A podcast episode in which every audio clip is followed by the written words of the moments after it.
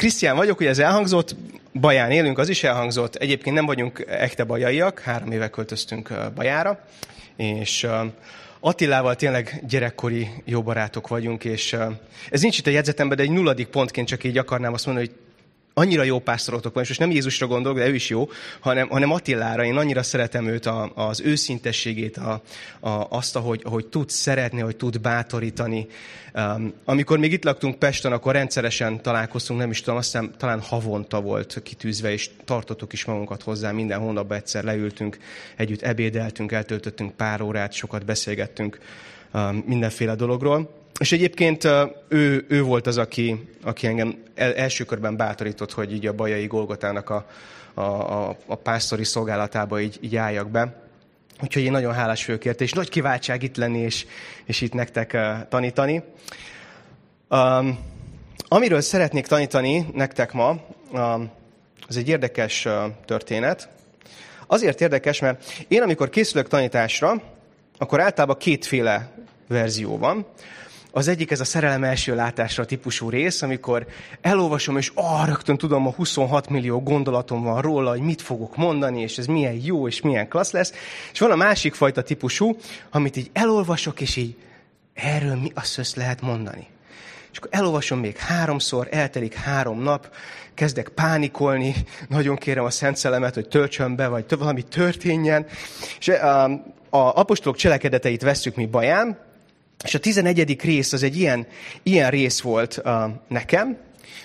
Nem tudom, hogy így mennyire van meg, de így gyorsan fölvázolom. A tizedik részben történik az a történet, amikor Péter elmegy Kornéliushoz. Kinek van meg ez a történet? Egész jó. Uh, és ezt ráadásul nálunk ez úgy történt nem régiben, hogy nem is én tanítottam róla, hanem a Kárpát Jonatán, páran ismeritek, elmondta a tizedik részben, gyönyörű, szuper jó tanítás lenyomott, én meg készülök a tizenegyedik részbe, olvasom, ugyanaz van leírva. Teljesen ugyanaz. Az van leírva, hogy Péter elment Jeruzsálembe, és elmeséli, hogy mi történt. És le van írva, még egyszer, hogy mi történt. És mondom, uram, hát mit, mit lehet erről tanítani? Tehát, hogy múlt héten hangzott el, hogy ráadásul jó volt. Tehát amikor ki kéne valamit javítani, akkor ez egy jó lehetőség lenne, de hogy jó, jó sikerült, hogy mi, mit fogok én erről tanítani. És és aztán nagyon megáldotta, hogy, ahogy készültem engem, és, és kicsit így, így kizumoltam az egész történetből, nem vettem át részről részre, vagy eseményről eseményre, hogy a Jonatán tette, hanem, hanem kicsit így kiebről néztem meg, és, és na, nagy áldás volt, hogy ezt a tanítást hoztam el nektek. Azóta már gondolkoztam rajta többet, hogy egy kicsit még kibővült, egy olyan másfél-két órás tanításra számítsatok, helyezkedjetek kényelembe. Egyébként legutóbb, mikor itt voltam nálatok, hát az nem tudom, hat éve, még, még a Fodor családnál voltunk, több, a, a nappaliban, és ott is mondta Attila, hát egy ilyen 40-45 percbe bele kéne férni. Amikor a jegyzeteim felénél tartottam, megkérdeztem, hogy mennyi időnél tartunk, most akkor másfél órája beszélsz. Hát mondom, akkor lehet, hogy abba hagyjuk. Azóta mondjuk nem is hívtak, csak most. Úgyhogy majd látjátok a hosszasságáról, hogy milyen sűrűn akarok jönni hozzátok, hogyha rövid lesz, akkor akarok még jönni. Na, ezt most nagyon bevezettem az egészet. De akkor a lényeg az, hogy, hogy látjuk ezt a, ezt a történetet, ahogy, ahogy Cornélius e, és az ő háza népe megtér, és a Szentlélek leszáll rájuk, és, és betölti őket. És aztán látjuk a következő részbe ugyanezt leírva. És az első gondolatom ezzel kapcsolatban az, hogy, hogy így fogalmaztam ezt meg Istennek, amikor el imádkoztam, mi a szössziet kellett ezt még egyszer leírni. Ráadásul rögtön egy részsel utána. Mert ha mondjuk eltett volna 300 oldal is valahogy visszaemlékszünk rá, akkor az úgy, úgy értem. És arra jutottam, hogy, hogy valószínűleg azért, mert ez fontos. Ami itt történik, ami ennek az üzenet, ennek a történetnek, az valószínűleg fontos. Annyira fontos, hogy a Szentlélek az azt mondta, hogy nem csak egyszer legyen leírva, hanem rögtön utána még egyszer. És nem azért, hogy végigolvassuk, hogy ja, hát ezt két perce olvastam az előző részben, hanem hogy, hanem, hogy kicsit megálljunk, hogy, hogy vajon mi itt, mi itt az üzenet, mi a gondolat. És um, ugye nyilván a, a fő üzenet, a fő, fő gondolat az Istennek a szeretet és az ő kegyelme. Uh, hogy, hogy ő hogy szeret és, és, és milyen nagy kegyelmet adott nekünk. És a tanításnak a címe az azt hiszem az az, hogy, uh, hogy mi is a címe, hogy elég jó vagyok-e, vagy jó vagyok-e eléggé, vagy valami ilyesmi címet adtam neki. Um, és kicsit, kicsit szeretném ebből a szempontból nézni ezt az egészet. Mert nem tudom, hogy Ti hogy vagytok vele? Így küzdködtök ezzel, vagy nem? Én alapvetően így mutatom, hogy ilyen, ilyen magabiztos jó csávó vagyok, de ez igazából csak így mutatom. Belül én is nagyon sokszor így tipródok, hogy, hogy vajon, vajon, vajon elég jó vagyok, vajon, vajon tényleg rendben vagyok úgy, ahogy vagyok, és hát nagyon sokszor így az az élményem, hogy nem ezt élem, hogy rendben vagyok. És ez a történet ez erről szól, ahogy nézzük, hogy Pétert benne, nagyon szeretem Pétert, ő egy ilyen jó kis karakáncsávó, aki olyan, mint Pál, gőzerővel megy ebbe az irányba, aztán ott Isten mondja, hogy nem arra kéne, hanem arra, akkor megy, arra gőzerővel, nem számít semmi. És, és nagyon, nagyon tetszik nekem ez a, ez a hozzáállása. És itt a kulcs, kulcsvercs ebbe az egyik kulcsvers ebbe az egészben, nem is ebbe a részben van, hanem az előző részben azt szeretném nektek felolvasni, és ezzel kezdjük a Abcsel 10.43, ez, a, ez az egyik kulcs, mondjuk a római levélben nem lesz meg, úgyhogy odébb lapozok. A Abcsel 10.43, annak is a vége, hogy aki hisz, akik hisznek Jézusban, azoknak Isten megbocsátja a bűneit. E, ez lesz, ez lesz a kulcs. E körül fogunk forogni balról, jobbról, alulról, fölülről, közelgetjük jobbról, balról. Um, hogy, hogy látjuk azt, hogy Péter is formálódik ebben, hogy érti meg egyre jobban a kegyelmet. Egy kemény, zsidó férfi, elég nyakas ember, ahogy, ahogy formálódik át, ahogy Isten vezeti, hogy, hogy, hogy, hogy mi is. És itt azt látjuk, hogy, hogy, hogy a hit, hogy aki hisz, az az, akinek Isten megbocsátja a bűneit. És, és nincs, nincs semmi plusz hozzá. Hit plusz semmi. Um, és így azon gondolkozok, hogy vajon, vajon persze ezt tudjuk és értjük, és nem lesz szerintem a mai tanításban semmi olyan plusz információ, amit ne hallottatok volna. De, de mégis úgy, úgy szeretném, hogyha ez nem csak egy ilyen, nem tudom, egy jó is, mi az, bibliaiskolás tesztkitöltő sor lenne. Kegyelemből van üdvösség? Igen. Ingyen? Igen. Kell még hozzá? Nem. És akkor le van írva, be tudjuk kixelni, mindenki tudja, csak hogy aztán a hétköznapokat hogy éljük meg. Úgyhogy kezdjük is olvasni. Az Abcsel 11-et fogom elolvasni, az 1-től majd egész a 18-ig, de nem egy levegővel, hanem hárommal. Az első levegővel csak az első három verset olvassuk, jó? Az apostolok és a Júdeában élő testvérek megtudták, hogy a más nemzetekhez tartozók is elfogadták Isten üzenetét. Azután Péter felment Jeruzsálembe, ott egyes zsidó hívők a szemére vetették, más nemzetekhez tartozók házába mentél be, és még együtt is ettél velük. Ha, ez egy nagyon-nagyon érdekes, nagyon érdekes gondolatkör, ami itt van, vagy jelenség, amit itt látunk. És itt ugye azt látjuk, hogy a zsidó nép, Izrael népe volt a kiválasztott nép. És egyébként ezt sokan nem hívő körökben főleg ezt így nem is szeretik, hogy ez is kiválasztott, kiválasztotta ki őt, és mire is egyébként is mi van. És szerintem ez egy jó kérdés tényleg, hogy miért voltak ők kiválasztott nép? Isten mire választotta ki őket, és aztán mire nem választotta ki őket? És lelevem a point ebben nem csak az lesz az izgalmas, hogy ők, náluk ez miért van így, hanem hogy ez a mi életünkben vajon hogy van. Mert ugye mi is kiválasztottak vagyunk. De mire vagyunk kiválasztva? És mire nem vagyunk kiválasztva? És ezt szeretnék pár verset olvasni az elején, aztán nagyon sokat fogok erről beszélni. Egy Mózes 12, olvasom a kettőtől, azt mondja, hogy én pedig nagy nemzetté teszlek, és megáldalak, nevedet nagyjá teszem, sőt, áldását teszlek téged. Megáldom azokat, akik téged áldanak, de akik átkoznak téged, azokat én sújtom átokkal. És ez a következő mondat, ami fontos nekünk ebben a szempontból, amit most nézünk. Rajtad keresztül megáldom a föld összes nemzetségét. Ez Ábrahámnak szólt ez az ígéret, uh, Izrael ősatjának, és aztán Ézsaiás 42.6. Uh, az meg így szól, hogy én az örökkévaló hívtalak el téged, igazságban megőrizlek és fogom a kezed, szövetségül adlak a népek, világosságul a nemzeteknek. És én három pontban szedtem össze, hogy Izrael népe miért volt kiválasztott nép. Valószínűleg ez nem egy teljes lista, de, de szerintem így a, talán a legfontosabb pontokat így említjük ebben. Igyekszem gyorsan átmenni, mert nem ez lesz a kulcs, csak mégis, hogy keretbe tegyük az egészet. Az első pont az az, hogy Isten azért választotta ki Izrael népét, egy népet, hogy bemutassa saját magát.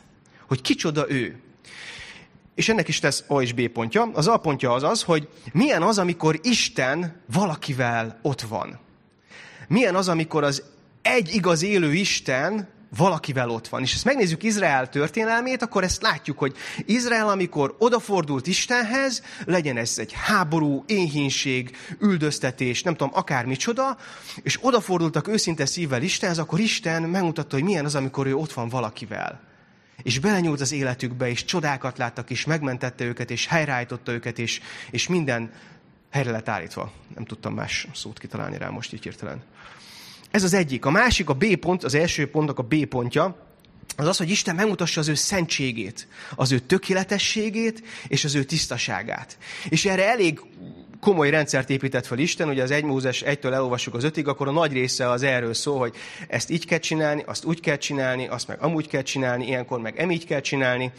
Egy komoly szigorú rendszer lett fölépítve. Az egész mind arra mutat, hogy Isten szent és tökéletes és tiszta, és mi emberek pedig nem vagyunk azok.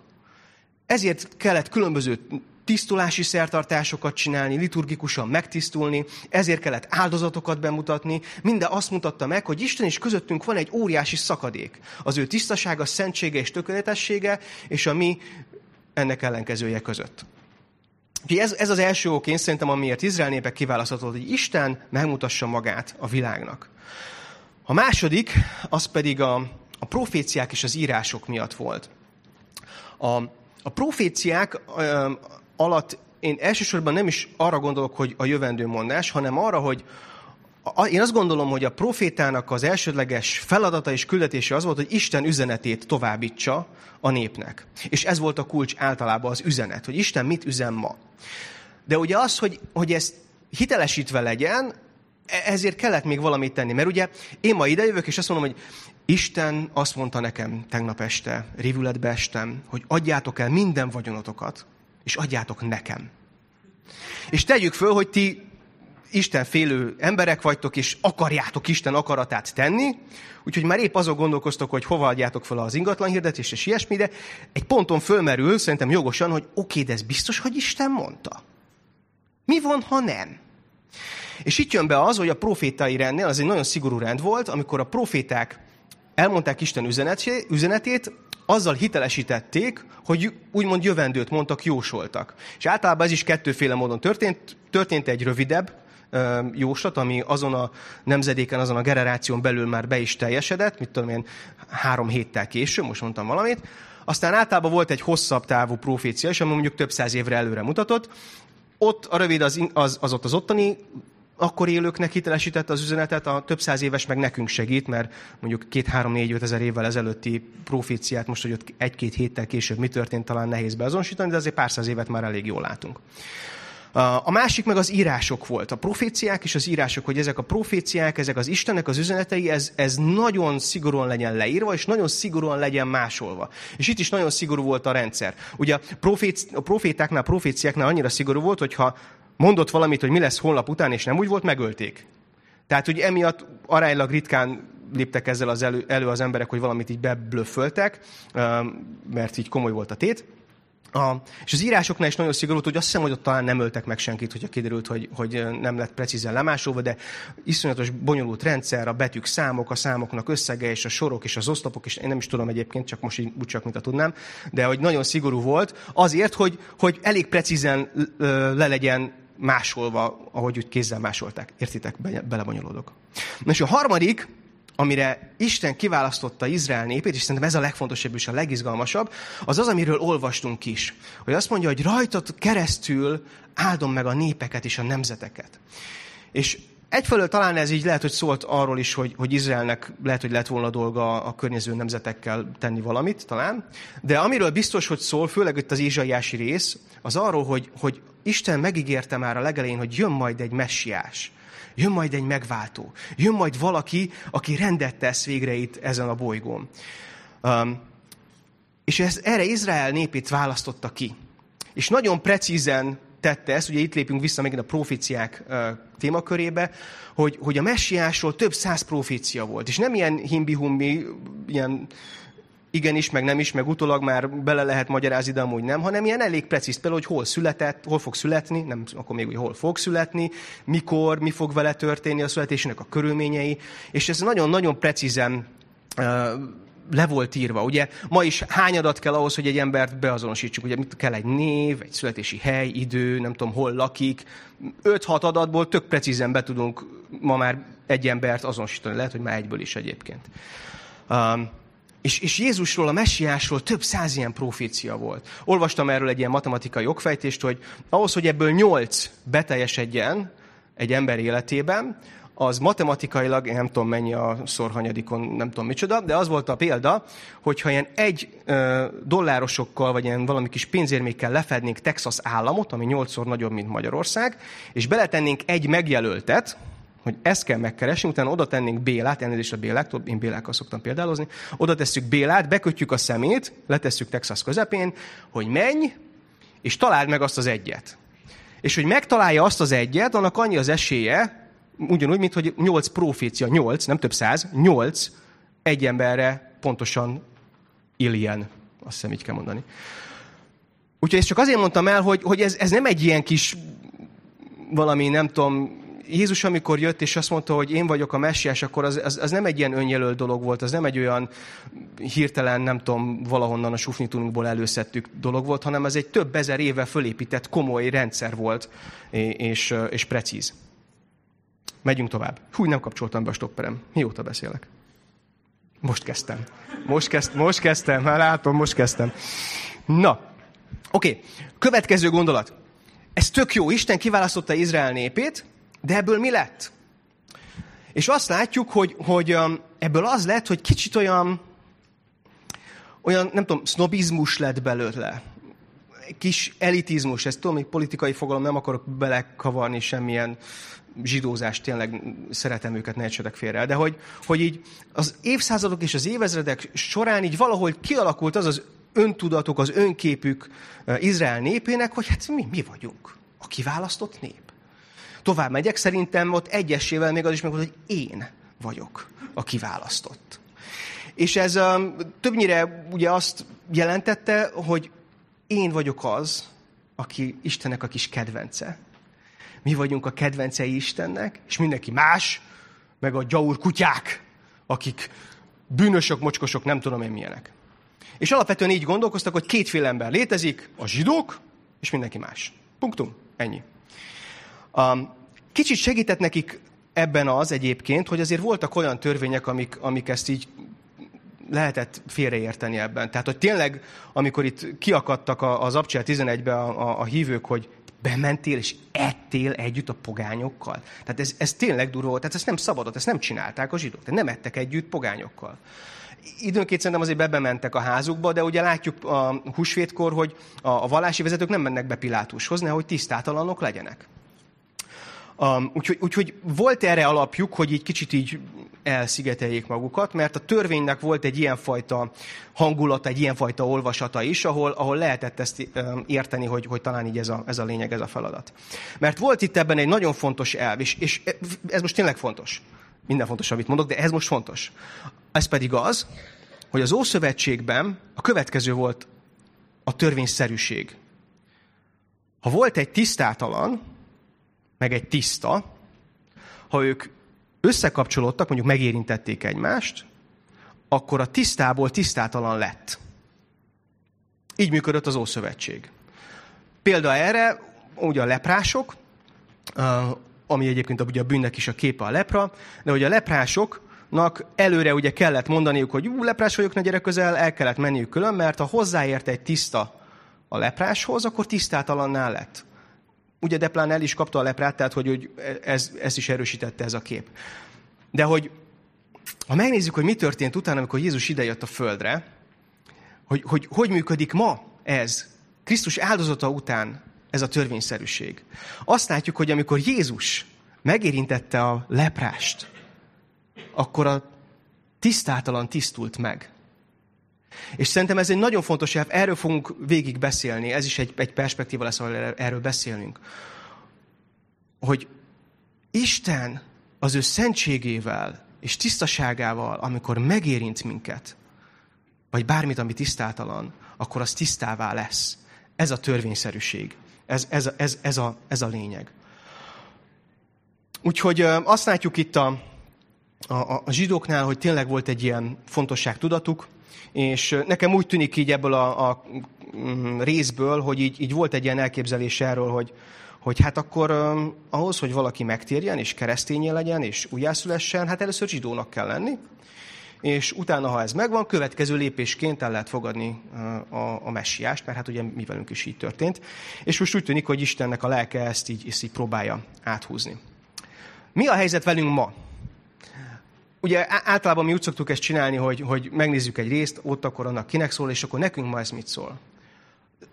Vajon bennünk ott van-e ez a fajta sznobizmus? Ez a fajta felsőbbség tudat, hogy mi vagyunk a keresztények. Mi tudjuk, mi az igazság. Mindenki más nem tudja. De mi még ráadásul olyan jó fejek, és elmondjuk nekik. Aztán van egy pár jó fej, aki megérti, fölfogja, fölzárkózik, a többi meg hát kutyagol erre, arra, balra, jobbra. De hogy, hogy, hogy vajon ez bennünk van? Én azt látom, hogy időnként nyomokban talán felfedezhető ez a kereszténységben. Itt-ott, amott. Mi gondoljuk azt, hogy mi vagyunk Isten kedvencei. Kicsit büszkék vagyunk magunkra. Elkezdünk befelé fordulni, ugye nem, nem kifelé, nem a, az evangéliumot hiszük, elkezdünk befelé nézni, és akkor így beregetjük egymás vállát, vagy szidjuk egymást, hogy attól függ, milyen teológiai irányzatot képviselünk. De hogy, hogy így bennünk van ez a fajta elitizmus, ez a fajta sznobizmus egy picit. Amivel egy ponton nincs baj persze, mert kegyelem van, Isten szeret minket, és nekünk is van rá jó alapunk. Ugye ma nagyon divatos az, a hívőnek a hatalmáról beszélni, arról, hogy kik vagyunk Krisztusban is, és ez igaz is. Tehát az, akivé Isten formált bennünket a megtérésünkkor, az egy óriási dolog. És, és, és elképesztő, hogy, hogy, hogy tényleg mi mindent kaptunk, hogy, hogy azt mondja, hogy, hogy, hogy Krisztus igazságosságát kaptuk meg. Ez nem pici dolog. Ez valóban nem pici dolog. És benne vagyunk Jézusban, ő pedig az Atyában, meg a Szentlélekben. Benne vagyunk a, a Szent Háromságban, és azt mondja, hogy minden uh, Jézusnak a lábai alá van vetve, és mi benne vagyunk Jézussal. Tehát ilyen módon, igen, ez igaz, hogy fú, ez most így nagyon bénál fog hangzni, de hogy tényleg többek vagyunk, mint, mint úgymond az átlag. De nem azért, mert mi vagyunk a, a, a jók és a szépek, hanem, hanem azért, amit, amit Krisztus tett értünk. És ezt szerintem nagyon-nagyon fontos, hogy valahogy így tudjuk a, a, a, a helyén kezelni. És aztán a másik kérdés, hogy, hogy ha ezt így nézzük őszintén, ugye a zsidóknál mit, mit kellett tenni ahhoz, hogy valaki zsidó legyen? Elsősorban az, hogy annak, azzá kellett születnie. Ugye leginkább, persze voltak megoldások, hogy az is lehessen olyan, de azért olyan, ugyanolyan pont nem lehetett, hogy annak kellett születni. És ez a, ez a példája az újjászületésünknek is, hogy ahhoz, hogy Isten gyermekei legyünk, ahhoz, ahhoz születni kell. Újjá kell születni. És ez nem, nem cselekedeteken, ez nem törvényeken alapszik, ez nem, nem, ehhez nem kell semmit hozzátenni.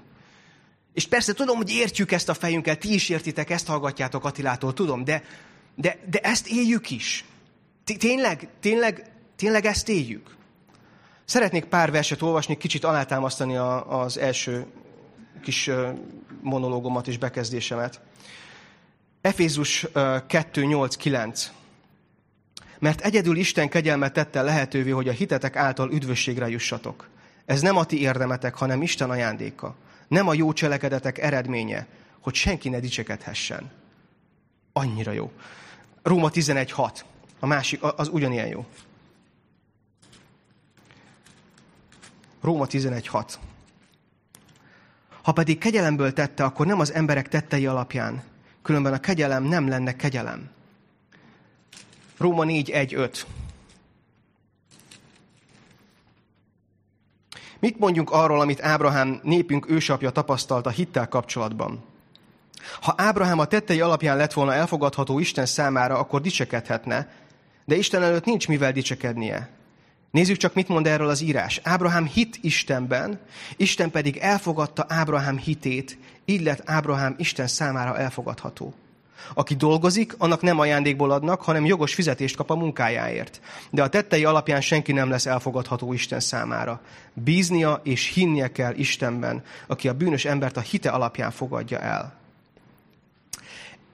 Ez az, ez az alapja a hitünknek. Ez, ezen kell, hogy, hogy álljunk mindannyian. Még bevágom ide a Róma 10.9-et, hogy ha tehát megvallod, hogy Jézus az Úr, mert a szívedben hiszed, hogy Isten feltámasztotta őt a halálból, akkor üdvözülsz.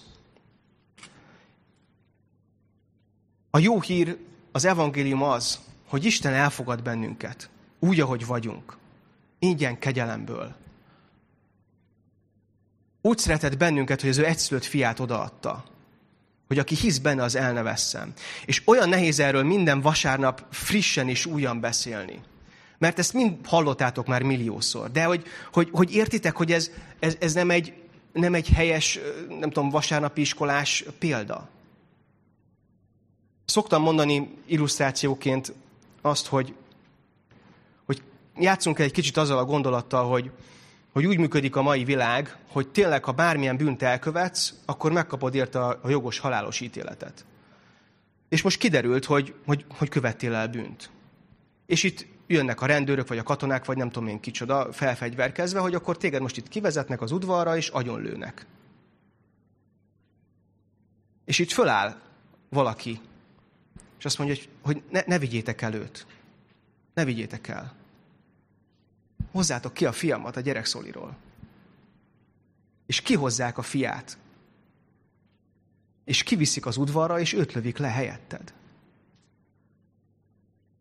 Ami a kereszten történt, az nem egy helyes vallásos kép.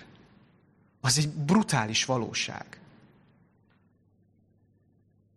És erre azt mondani, hogy ez nem elég, hogy ehhez még valamit hozzá kell tenni, ez csak akkor lehet, hogyha ezt nem, ezt nem érti az ember.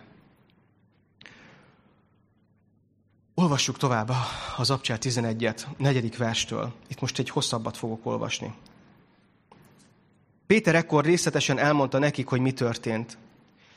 Jobbéban voltam és imádkoztam, amikor hirtelen látomást láttam. Egy nagy lepedő ereszkedett le az égből a négy sarkánál fogva, és leszállt hozzám a földre. Belenéztem, és mindenféle állatot láttam benne. Voltak ott vadállatok, négylábúak, földön csúszó állatok és madarak is. Majd egy hangot hallottam, amely azt mondta, kelj fel, Péter, vágd le őket, és egyél belőlük. Mert én azt válaszoltam, soha nem tennék ilyet, uram. Nem ettem én soha olyat, amit a törvény szerint nem szabad megennem, vagy ami tisztátalan. Ekkor másodszor is megszólalt a hang a mennyből, amit Isten tisztává tett, azt ne tekintsd tisztátalannak. Ez még kétszer megismétlődött, majd az egész felemelkedett az égbe. Ebben a pillanatban három férfi érkezett ahhoz a házhoz, ahol vendég voltam. Cézáreából jöttek értem, és a Szent Szellem azt mondta, hogy nyugodtan menjek velük, és a hat testvér is velem jött Cézáreába. Amikor megérkeztünk annak a férfinak a házába, ő elmondta, hogy egy angyalt látott, az angyal a házában állt, és azt mondta neki, küldj embereket Jobbéba, és hivasd el Simont, akit Péternek is hívnak.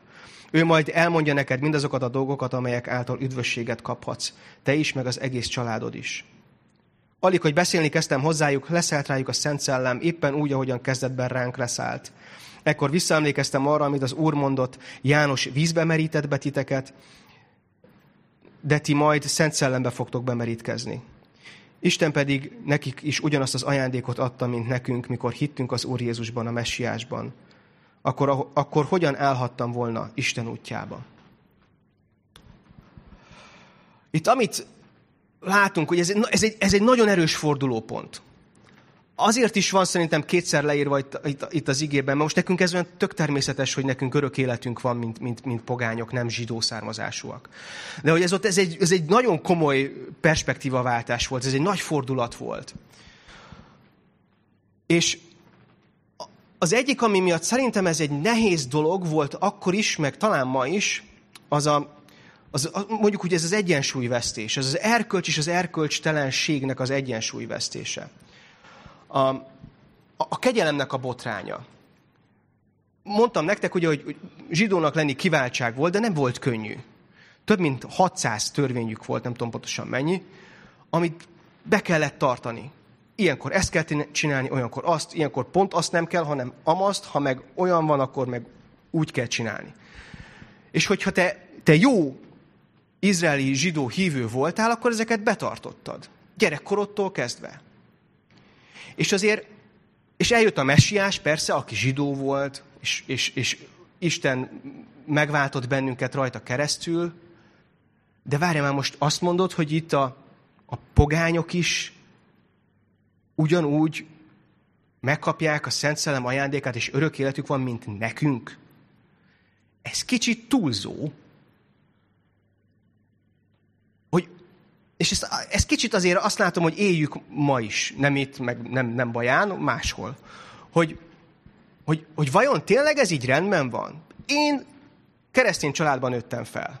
Aránylag jó gyerek voltam, kivéve azt az időszakot, amiről Peti utalt az elején, az ott a kegyelmet tanultam. A, eljártam rendszeresen gyülekezetbe, a, hogy hívták, azt? Kis gyülekezetbe jártunk, énekeltem. Igeverseket tanítottam a kis gyülekezettel, utána jártam a nagy gyülekezetbe, bemerítkeztem, betartottam a szabályokat, mostly. Uh, jó, utána, utána beálltam a szolgálatba, Istent kerestem, követtem, és itt eltelt pikpak 20-30, nem tudom, annál több nem, 20-30 év, itt vagyok, és akkor bejön a Béla, ez egy másik Béla, nem az, mint az előző, bejön, büdös a bagótól, büdös az alkoholtól, épp egy egy éjszakás kaland után van, azt se tudja, hogy került ide, még be is van lőve, beül ide hátulra, hú, itt vagy és magadra is, mert ez durva lesz, figyelj. És Isten megérinti, megtér, és ugyanott van, mint én a 30 évemmel. Én szeretem az embereket, tényleg, őszintén. Lelkipásztorként ezt kell is állítólag. De hogy, hogyha ez így valakinek úgy elsőre nem megy át, azt úgy meg, megértem, hogy ez, ez durva. De tudod, hogy mi, mi, nem, nem tudod, tudjátok, úgy kell mondani magyarul, tudjátok, hogy ez miért durva? Azért, mert valahol mégis úgy tűnik, hogy a lelkem mélyén azt gondolom, hogy azért ez számít, amit csináltam. Nem? Azért mégiscsak jól csináltam, mostly. Mégiscsak oda, te, ha más nem, legalább oda tettem magam. Hát azt is csak mostly, de mindegy. Tehát, hogy, hogy mégis többet csináltam, mint a Béla, és akkor most ő ugyanúgy Istennek a szeretett gyermeke, és ugyanúgy Krisztus igazságosságát megkapta, és ugyanúgy megy a mennybe, és, és ugyanúgy Hát minimum túlzó. Minimum túlzó. Azért, mert azt hiszem, hogy ez, a, ez, a, az elmúlt 30 év, amit én nagy tűzzel égve, lánggal lobbanva odaadtam az úrnak, a, a, az azért úgy számít valamit. Nem? Hát mondjátok, valaki mondja már, hogy ámen. Nem mondja senki, mindegy. Az számít azért valamit. Kicsit azért csak több vagyok már, mint a Béla. És ezen a ponton jövök rá, hogy Hát én még mindig nem értem. Én még mindig nem értem a kegyelmet. Én még mindig nem élem úgy a kegyelmet, ahogy, ahogy azt, azt igazán kellene. Figyelnem kell a jegyzeteimre, mert pörög a stopper. Úgyhogy azt látom, hogy, hogy küzdünk azzal, hogy elfogadjuk a kegyelmet. És küzdünk azzal emiatt, hogy kegyelmet tudjunk adni. Pedig ez az egész ennyi. Az egész keresztény élet ennyi. Hogy kapom a kegyelmet, és aztán adom a kegyelmet. És Isten ebben hűséges és, és tanít, és Pétert is tanítja, minket is tanít. Um, én megyek előre ebben a folyamatban, amit ma úgy hívunk, hogy az önismeret, és ez egy nagyon ócska folyamat, ne csináljátok. Eh, ahogy egyre többet látok meg magamról, egyre jobban el vagyok keseredve. És szerintem ezt Isten kicsit direkt is csinálja, mert, mert, mert akarja, hogy értsem meg, hogy tényleg mennyire egyrészt szükségem is van a kegyelemre, másrészt meg, hogy tényleg megkaptam. Hogy ő szeret engem úgy, ahogy vagyok. Hogy azok a dolgok, amiket most fölfedezek magamba, és eddig is ott volt, csak nem láttam, azt ő már látta előtte is. Mert az elején, még amikor csak mondjuk az a kis egy-két stikli volt ott a gyüliben, akkor óram bocsáss meg, nem tudom, akkor megbocsátott, azt úgy könnyű volt. De aztán, hogy egyre jobban megismertem magam, Dávidnak volt ugye ez az imája, hogy hozd elő a titkos bűneimet. Hát ez is egy elég béna ima, ezt se csináljátok. Hogy és akkor Isten előhozza, és, és egyre jobban meglátom magam, és egyre jobban megyek össze. És egyre jobban a kis magamról kialakított képem kezd összeomlani. Kezd. Az elején kezd, aztán már teljesen össze van omolva, és amikor azt hiszem, hogy ennél már nem lehet jobban összeomlani, akkor kérem, még lehet még jobban összeomlasztani. És, és azt hiszem, hogy ez rendben van. Azt hiszem, hogy ez, ez jó így. Legalábbis az ige azt mondja, hogy ez jó így. Azt mondja Pál, hogy amikor gyenge vagyok, akkor vagyok erős. Hogy, hogy Isten lelke akkor tud benne munkálkodni, amikor én föladom végre a, a saját erőfeszítéseimet, amikor végre föladom azt, hogy, hogy, hogy egy-két jó fát is tegyek arra a tűzre, mert már annyi rosszat tettem, és most olyan béna a füstje, és most jó, valami jó füstöt próbálok csinálni. Nem. Hagyd abba. Ne csináld. Ne, ne. Figyelj, tehát, hogy ez tök durva, már rögtön ki akartam egyensúlyozni gyorsan, de, de nem, nem egyensúlyozom ki. Hogy Isten szeret minket úgy, ahogy vagyunk. Téged is, engem is, és nem kell semmit se csinálni. Nem kell. Nem kell gyülibe járni. Nem kell imádkozni. Nem kell szent életet élni. Nem kell. Nem egyensúlyozom ki, kibírom. Értitek? Én nem annyira. Tehát, hogy én így ezt így nem... Én ezt nem... nem jó, hogy én tanítok, mi? Tiszta bázisták vagytok. hogy értem, mert nem vagyok hülye, na, nem tudtam jobb szót rá. Értem, de hogy, hogy azt veszem észre, hogy a lelkem a porhoz tapad. Azt vettem észre, hogy a testem még nincs megváltva, és azt vettem észre, hogy van bennem egy ilyen fajta küzdelem, hogy én akarok valamit fölmutatni. Amikor ott leszünk a menny, már Béla is ott lesz, de legalább akkor én mondhatom, hogy na, ott van a Béla, de ő tényleg kegyelemből.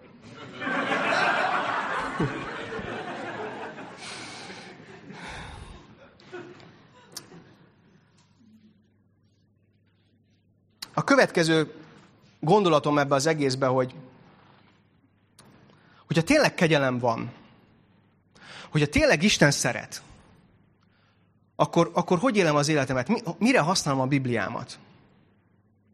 Mert a Biblia egy olyan kétélű kard, ugye tudjuk, de hogy most abban a szempontból gondolok, hogy kétélű kard, hogy azért azt lehet nem, is jó, nem jól is használni mert van benne sok olyan rész, ami, ami könnyen félreérthető, hogyha nem ezen az alapon vagyok, hogy nem kell semmit se csinálni. A végén ki fogom egyensúlyozni, tehát aki már nagyon izgul, hogy hogy lesz ebből rend a végén, és mégis hogy kell majd gyülibe járni, az lesz majd ilyen is a végén, de hogy nem kell. Nem kell semmit csinálni. És ezt akkor fogom megérteni, hogyha a Bibliámat jól forgatom. És nem arra használom, hogy üssem vele magamat, aztán titeket is. Erről így van egy képem hogy ott a gyülekezet, és képzeljétek el, hogy párna csatáznak, de a párnák helyett mindenkinek Biblia van a kezébe. És ütjük egymást. És időnként azért ez megtörténik. Időnként ez megtörténik kegyelmi gyülekezetben is. Itt biztos nem, tehát meg nálunk se, külföldi példa, de hogy, hogy, hogy me, me, megtörténik ilyen időnként. Mire használom a Bibliámat?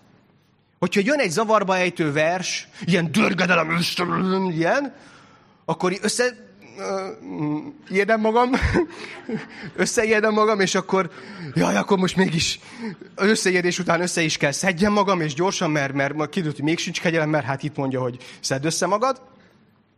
Vagy, vagy megpróbálom megérteni, hogy, hogy, hogy hogy működik a valóság.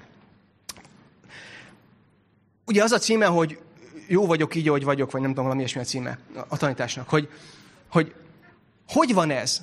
Én nem tudom, ti hogy vagytok veled, én azt látom, én így működök, és szerintem mindenki, hogy nekem számít, hogy ki mit gondol rólam. Nekem számít az, hogy, hogy most például, itt most nagyon jó fejek vagytok, nevettek a poénokon, meg minden, úgy, úgy látszik, hogy így megvan a kémia, de hogy ha, ha volt már olyan tanításom is, vendég előadóként voltam ott, így üt mindenki. Hát mondom, ezek nem szeretnek. Ezeknek nem tetszik? Teljes össze voltam törve. Biztos, hogy most valami nem jót is mondtam, mert az időként előfordul, nem sűrűn, de időnként előfordul, nem jót mondok, azt biztos tudta, hogy nem 33 volt ott a szám, hanem 32 fél, és most az egészet buktuk, és úgy megyek haza összetörve, hogy hát ez nem, ez nem, nem. Hát, ha még esetek pár, van egy-két olyan testvér, aki így szolgálatának érzi, hogy folyamatosan kiavítsa azt, aki a prédikál, és akkor ők, amikor megtalálják az embert, akkor is ugye ez így össze tudja e- es, esetteni az, az embert.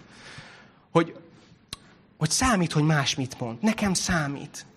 Én jobban érzem magam, hogyha ha, ha, ha azt mondjátok a végén, ez jó, jó, jó beszéltél, jó. Nem kell nekem mondani, de ha egymásnak mondjátok, úgy is jó.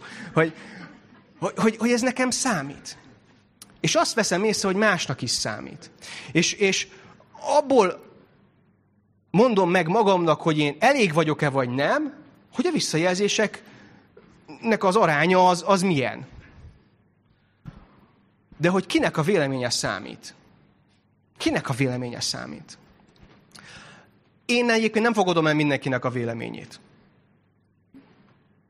Egyrészt, mert túl sokan mondanak rossz dolgot, és ezt nem akarom elfogadni. Másrészt meg, meg, meg nem is kell szerintem mindenki véleményét elfogadni. Van egy-két ember az életemben, egyébként Attila az egyik ilyen, aki, akivel nagyon őszintén a kapcsolat, ismerjük egymást, nagyon régóta szeretjük egymást, és tudom, hogy ő mond valamit, akkor azt nem azért mondja, hogy nem tudom, rajtam mászom följebb az ő egója, hanem, hanem, hanem azért, mert szeret, és helyre akar igazítani. És ezt csinálja is. És nagyon kellemes. De hogy, hogy vannak ilyenek, és kell ilyen. Kell, kell visszajelzés. A feleségem a másik ilyen, aki ugyanúgy adja. Néha nekem ezért mondom egy picit lassabban, de, de hogy, hogy, hogy kellenek ezek. De kinek a véleménye számít végső soron? Meg fogtok lepődni. Istennek a véleménye számít végső soron. És most oda adok vissza, hogy mire használom a Bibliámat. És a Bibliámat arra kell, hogy használjam, hogy megtudjam, hogy Isten mit gondol rólam. És én nekem meggyőződésem az, hogy amíg ebben a testben, ezen a földön élünk, addig ez nem fog átmenni százszázalékosan. Én ezt föladtam. Ez nem fog átmenni, mert a lelkünk a porhoz tapad, és a testünk még nincs megváltva. És folyamatosan ott akarunk lenni ebbe a teljesítményrendszerben. Ezért kell, hogy újra és újra olvassam az igét, és azokat a verseket, amik megerősítenek engem Isten szeretetében és kegyelmében. És ha ebben meg vagyok erősödve, utána lehet a Irgumburgum verseket is olvasni, de akkor már ezen az alapon. Fogalmam sincs, hol tartok. Róma 3, 21, 26. Vegyük fel itt a vonalat a jegyzetemből. Isten azonban mégis képes arra, hogy a maga számára elfogadhatóvá tegye az embert a törvény nélkül is. Nekünk meg is mutatta ezt az új utat, amelyről már a törvény és a proféták is beszéltek. Isten ugyanis mindenkit elfogad, aki hisz Jézus Krisztusban, attól függetlenül, hogy az illető zsidó vagy nem zsidó. Hiszen minden ember vétkezett, és emiatt nem méltó arra, hogy Isten dicsőségében részesüljön. Isten azonban kegyelemből teszi a maga számára elfogadhatóvá az embert. Ez Isten ajándéka, amelyet a Jézus Krisztus által elvégzett a megváltásban, Jézus Krisztus által elvégzett megváltásban kapjuk meg, kaptunk meg. Aztán ott van a Róma 8.1, hogy nincs már semmilyen károsztató ítélet azoknak, akik Krisztus Jézusban vannak. Az a baj, hogy az egész világ azt üvölti, hogy nem vagy elég. És én néha benyalom, néha, én, én nagyon sokszor benyalom, hogy nem vagyok elég. Hogy jobban össze kell szednem magam. Jobb férnek kell legyek, jobb apának kell legyek, jobb alkalmazottnak kell legyek, jobb lelkipásztornak kell legyek, jobb barátnak kell legyek, jobban, nem tudom, sikeresebbnek kell lennem, kockásabbnak kéne lenni a hasamnak, magasabbnak kéne legyek. Nem tudom, most hirtelen jutott eszembe, de elég is talán. Ezt élem meg, hogy nem vagyok elég. Hogy nem vagyok elég. De hogy ez, ez nem igaz. Elég vagyok. Annak, akinek igazán számít a véleménye, annak elég vagyok. Van egy ilyen ének, ez angolul van, de most magyarul fogom elprózázni, hogy az, aki a legjobban ismer engem, ő szeret a legjobban. Ez mennyire jó, hogy van egy Istenem, aki előtt őszinte lehetek akinek kiborulhatok, akinek elmondhatom, hogy nem bírom tovább. Nem bírom. 30 éve csinálom ezt, azt, amaszt, küzdök betegséggel, anyagiakkal, kapcsolattal, nem tudom, ki, kivel, mivel. Nem bírom. Abba hagyom. Nekem volt egyszer egy ilyen fordulat az életemben. Amikor mondtam Istennek, hogy figyelj, ezt megpróbáltuk, nem működött. Vagy ide jössz, és megmutatod magad nekem, hogy te tényleg az vagy, akinek itt mondod magad, vagy hagyjuk az egészet a csodába. És Isten odajött és megmutatta magát. Hogy figyelj, én szeretlek. Így. Ilyen bénán. Ilyen durcin. Így kiakadva. Így, ahogy vagy. Úgy, hogy én én még többet is tudok róla, hogy milyen béna vagy, mint amivel te szembe mersz nézni. És szeretlek. Így, ahogy vagy. Nem kell semmi többet csinálni. Nem kell semmi többet csinálni. És figyelj, ha te most fölállsz, és megfordulsz, és elmész a másik irányba, akkor is ugyanígy foglak szeretni. Hiányozni fogsz, ott leszek mindig mögötted, de akkor is szeretni foglak.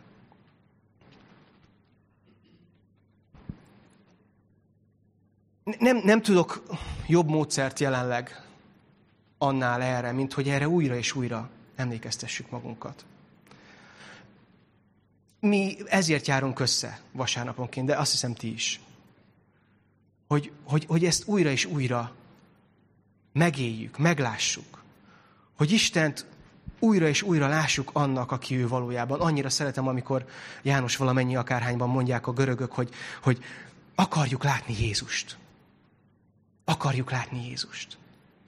Ez a kulcsa az életnek. Akarjátok látni Jézust. Mert ha látjuk őt, ak- akkor a helyére kerül minden. Csak ez olyan, mint, mint, mint Péterrel a vizen, hogy nézi, tök jó, aztán lenézünk a habokra. Mindig lenézünk. De újra föl kell nézni, újra Jézusra kell nézni. Arra kell használni a Bibliámat, hogy megerősödjek abba, hogy az vagyok, akit Isten szeret. Akit elfogad úgy, ahogy vagyok. Ha soha többet ki nem kelek a takarom alól, akkor is.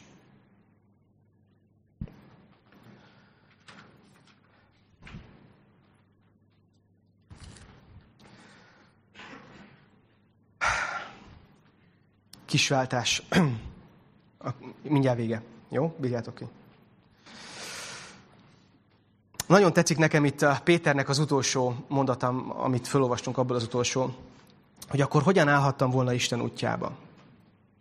Másik fordítás úgy mondja, hogy ki vagyok én, hogy akadályozzam Istent. És ez nekem nagyon tetszik. Ez, ez a következő lépés.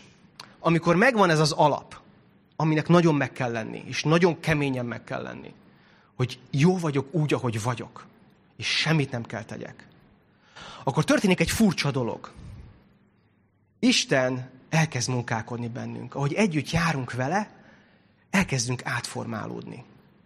Úgy mondjuk ezt szakzsargonnal, hogy ez a folyamatos megszentelődés. Ez történik. Hogy, hogy azt veszem észre, hogy, hogy már nem akarom azokat a dolgokat, amiket eddig. Hogy mást akarok. Hogy azt veszem észre, hogy, hogy, hogy elkezdtek fontosak lenni a körülöttem lévő emberek. Hogy a, a nagy önző Krisz az már csak picit nagyon önző Krisz. Nem? Hát, na mindegy, értitek. Tehát, hogy van egy folyamat hogy, hogy javulok.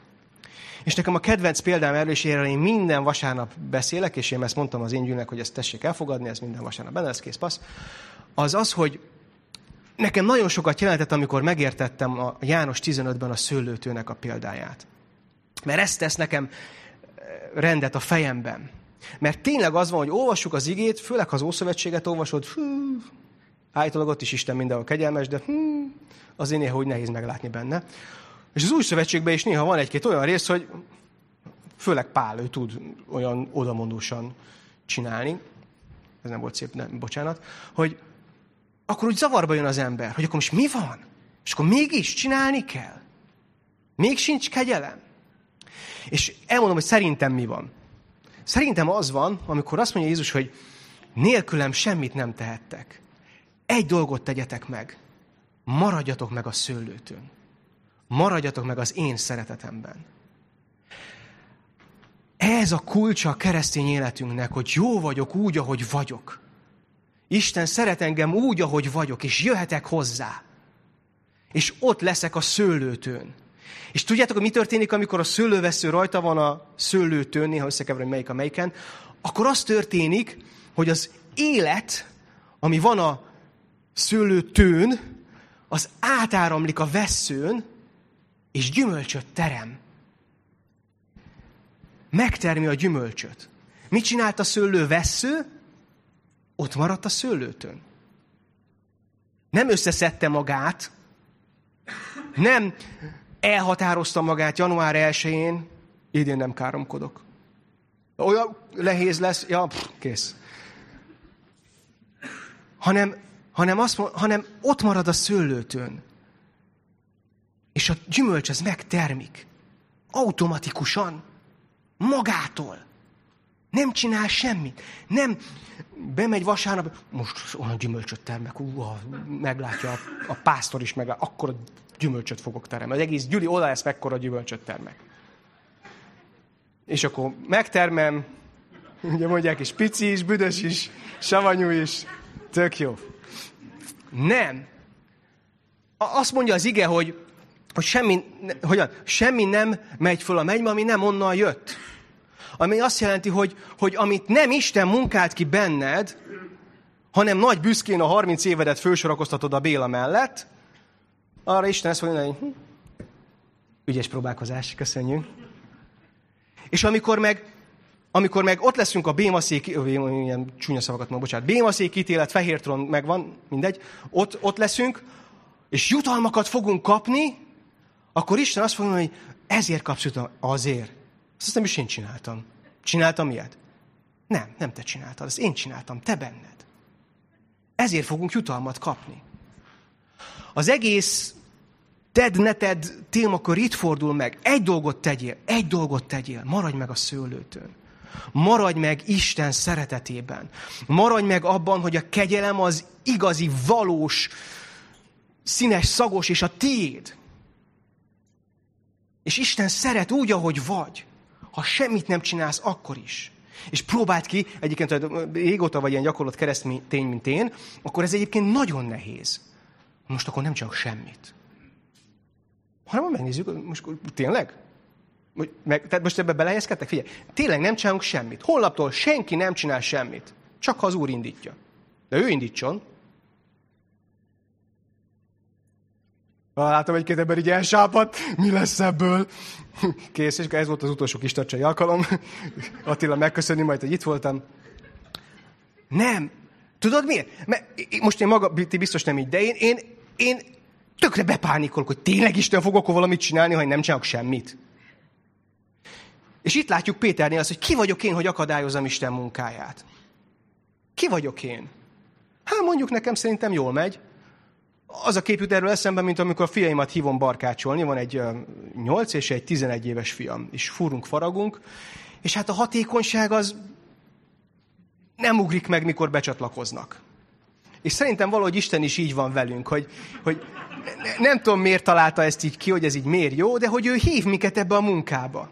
És akkor ott barkácsolunk, tudod. De de figyeljetek, hívő hatalma, említettem már, ez van nagyon divatos erről beszélni. De tudjátok, mi a hívőnek a, a, legnagyobb hatalma szerintem? A legnagyobb kiváltsága? Az az, hogy a kegyelemben élhetek és kegyelmet adhatok. Gondolkoztam ezen a történeten. Figyeljetek, ez milyen iszonyat bonyolult volt. Péternek kellett látomást látni, a Cornéliusnak kellett egy látomást látni, ennek ide kellett mennie, annak oda kellett mennie, aztán vissza kellett mennie. Hát mennyivel egyszerűbb hogy oda megy az angyal, elmondja az evangéliumot, pik-pak, megtérnek, mehetünk haza. Nem lett volna egyszerűbb? Nekem meggyőződésem, hogy azért nem történt ez így, mert nem az angyaloknak van megadatva ez a hatalom, ez a kiváltság, hogy az evangéliumot megosszák, hanem neked és nekem. Valamiért Istennek ez így tetszett. Befejező gondolat. Mivel negyed órával később indítottam a stoppert, még tök időben vagyunk. Befejező gondolat, Abcsel 11, 18. vers. Ezt halva a zsidó hívők nem vitatkoztak tovább, hanem dicsérték az Istent. Azt mondták, ezek szerint Isten a többi népnek is lehetővé tette, hogy hozzáforduljanak és örök életet kapjanak. Ez milyen jó? Hát menny, mennyire jól csinálják. Itt van a 30 év, beletettünk, hogy én zsidó vagyok, az apám zsidó volt, az ő apja is egészen Ábrahámig, meg Ádámig visszatom vezetni, mindenki zsidó volt ebbe a családba. Ez volt a öntudatunk, az önképünk, jól csináltuk, minden. Kuka az egész? Hát akkor kuka az egész. Nem számít. Van egy új felismerésem. Isten milliószor nagyobb, mint amit eddig tudtam róla. És annyira jó lenne, ha én ilyen lennék. Meg ha ti is. Hogy, hogy, hogy, hogy csak így meglátom, hogy Isten kegyelmét, ő szeret engem így, hogy vagyok, elfogad így, hogy vagyok. Jó, hát akkor jól van. Hát akkor minden rendben van. Akkor nyugi van. Keep calm. Hm, tudok ám ilyen idegen szavakat is. Lehet pihenni. Nem kell semmit csinálni. És majd Isten majd fog munkálkodni bennünk és közöttünk. Majd ő fog. Majd ő fog segíteni elhagyni azt a bűnt, amivel évtizedek óta küzdök. Majd ő fog segíteni abba, hogy jól csináljam a dolgaimat. Ha végre abba hagyom az erőködést. Mert egyébként az Istennel való közös munka az így működik valahogy, hogy nem tudom jól lepéldázni az apa-fia gyerek barkácsolással, de hogy, hogy valahol egy ponton azt mondjuk, hogy én nem. Uram, én ezt nem tudom csinálni. Vagy te csinálod, vagy ennyi. És Isten azt ígért, hogy ak- ak- akkor ő csinálja. Akkor ő végre belép a szín- színpadra, a szintérre, és elkezdi csinálni. És rajtam keresztül csinálja, és bennem csinálja, és rajtad keresztül. És, és valami elképesztő izgalmas dolgot élünk át így Istennel. Én ezt nagyon bírom. De egyébként, ah, befejezem tényleg, de hogy ilyenkor, még, még, még ilyenkor is ott van a büszkeség. Isten kimulkál bennem valamit, ő csinálta, és én vagyok büszke. Ez még nem érett, tudom, de, de úton vagyunk. De egyébként másik oldalról meg, meg ezt mondtam, ezért fogunk kapni jutalmakat. Azért fogok jutalmat kapni a mennyben, amit Isten csinált az életemben. Ez milyen szép. És mindennek az egésznek a, az alapja, ami miatt ezt megtehetjük, az Krisztusnak az áldozata.